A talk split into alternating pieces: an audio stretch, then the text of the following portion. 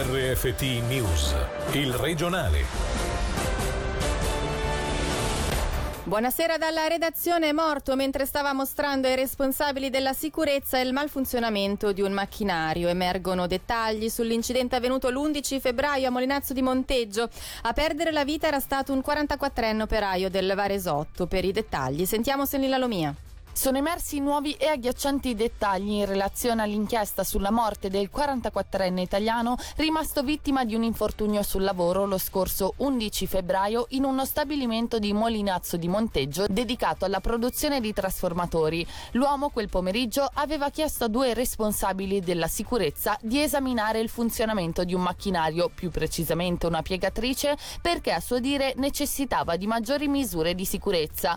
Proprio durante questa dimostrazione, infatti, integralmente filmata da uno dei responsabili allo scopo di introdurre dei correttivi, l'uomo è stato colpito da una sbarra in alluminio la cui potenza ne ha causato un trauma toracico addominale e la successiva morte. Per lo studio legale, la dinamica dell'incidente evidenzia le responsabilità in capo all'azienda. Il procuratore pubblico Paolo Fe ha avviato un procedimento penale contro ignoti per il reato di omicidio colposo. Coronavirus: sui dieci contagi registrati ieri in Ticino, nove sono importati dall'estero. A dirlo il medico cantonale Giorgio Merlani, intervistato a proposito del leggero aumento evidenziato negli ultimi giorni.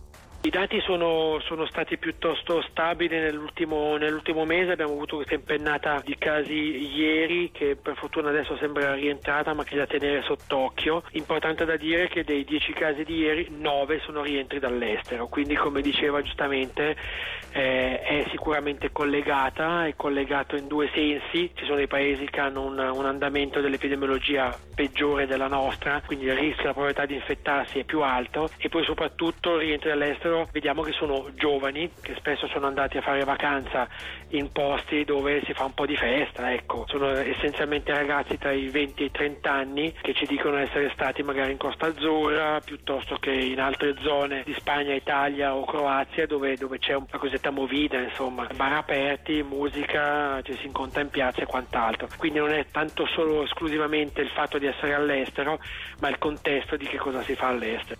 E Giorgio Merlani sarà anche il nostro ospite di radiogrammi tra pochissimo, al termine del regionale. Effettuavano interventi illegali di medicina estetica, arrestate due donne, una quarantasettenne italo-russa residente in Italia e una quarantatreenne del Luganese titolare del centro estetico in cui avvenivano gli interventi a base di botulino e acido ialuronico. Per i dettagli Gaia Castelli. Sono state arrestate nei giorni scorsi due donne sospettate di aver falsificato documenti e effettuato illegalmente interventi di chirurgia estetica. La prima, una quarantasettenne italo-russa residente nella provincia di Como, su cui pendeva un divieto d'entrata in Svizzera; la seconda, una quarantatreenne cittadina ucraina, domiciliata nel Luganese, titolare di un centro estetico in cui avvenivano gli interventi. Le due avrebbero falsificato un certificato di libero esercizio della professione medica per poi effettuare illegalmente delle iniezioni di botulino e acido ialuronico alle clienti del centro. Sono entrambe sospettate di truffa, delitto contro la legge federale sugli agenti terapeutici e infrazione alla legge sanitaria cantonale. La polizia cantonale e il Ministero Pubblico stanno eseguendo accertamenti per individuare eventuali complici, nonché le persone sottoposte ai trattamenti. Una vittima nel Verbano, una nel Cerese e una nel fiume della Valle di Lodrino. Lo evidenzia il primo parziale bilancio di questa stagione estiva, dove la presenza nelle nostre acque sono aumentate. A Fabienne Bonzanigo, per il progetto di sensibilizzazione Acque Sicure, abbiamo chiesto quali sono i maggiori rischi legati ai laghi.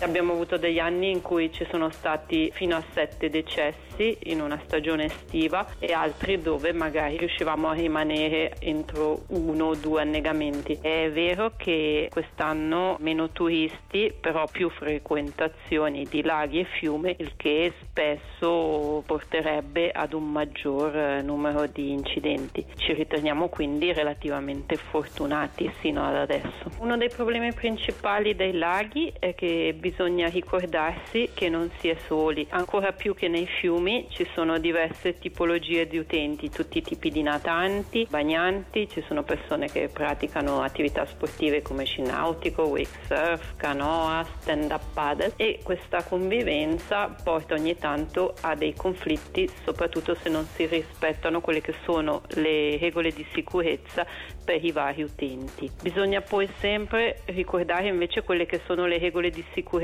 in generale dei bagnanti, quindi mai andare al lago a stomaco pieno, tenere sotto controllo i bambini. E un altro aspetto importante è quello della distanza. Tante persone nel lago nuotano più a lungo, poi sono affaticati e non sono in grado di ritornare. Le temperature del lago, entrambi i laghi sono profondi, quindi non c'è una buona visibilità, questo può anche portare un po' di disorientamento. Nelle foci di fondali possono essere ripidi e instabili e ci sono dei cambiamenti di temperatura delle acque più importanti che possono causare crampi improvvisi ai nuotatori. Stimolare l'interesse grazie al confronto con gli autori letterari e l'iniziativa riproposta dal D E X nelle scuole, nelle case per anziani e negli istituti per ciechi. Sull'impatto del progetto sentiamo Paola Costantini, capo ufficio del sostegno alla cultura. Guardi, lei si immagini di essere un adolescente che legge una saga o comunque ha una passione per un certo tipo di libri e poi sa che c'è l'autore, qualcosa di quasi, fra virgolette, mitico o mitologico. Con l'incontro improvvisamente diventa una persona che ha avuto un suo percorso, una sua crescita, che è arrivato a tradurre il suo mondo interiore in un flusso di scrittura con cui comunica con le altre persone. L'incontro diretto è veramente molto fertile e fecondo ed è questo che cerchiamo di incoraggiare. E avevamo anche iniziato con le case per anziani, purtroppo c'è stato il Covid e abbiamo dovuto sospenderlo, quindi abbiamo deciso di riaprirlo e allargarlo. Ipotizzo che si possa anche andare sul virtuale. La parte di cultura in movimento è legata a dare un attimo di respiro agli operatori culturali che sono attivi sul nostro cantone. Sono tutte in realtà piuttosto piccole e in seguito alle misure sanitarie per il Covid sono tutti rimasti un po' a piedi e quindi ci piace questa idea di riuscire a, a promuovere l'esperienza artistica ravvicinata e anche avere una ricaduta economica, per pur piccola, ma comunque come segno di incoraggiamento da parte del cantone verso gli operatori culturali piccoli. Da domani per tutti i venerdì in Ticino, così come a livello nazionale, nasce una nuova proposta editoriale indirizzata soprattutto ai giovani.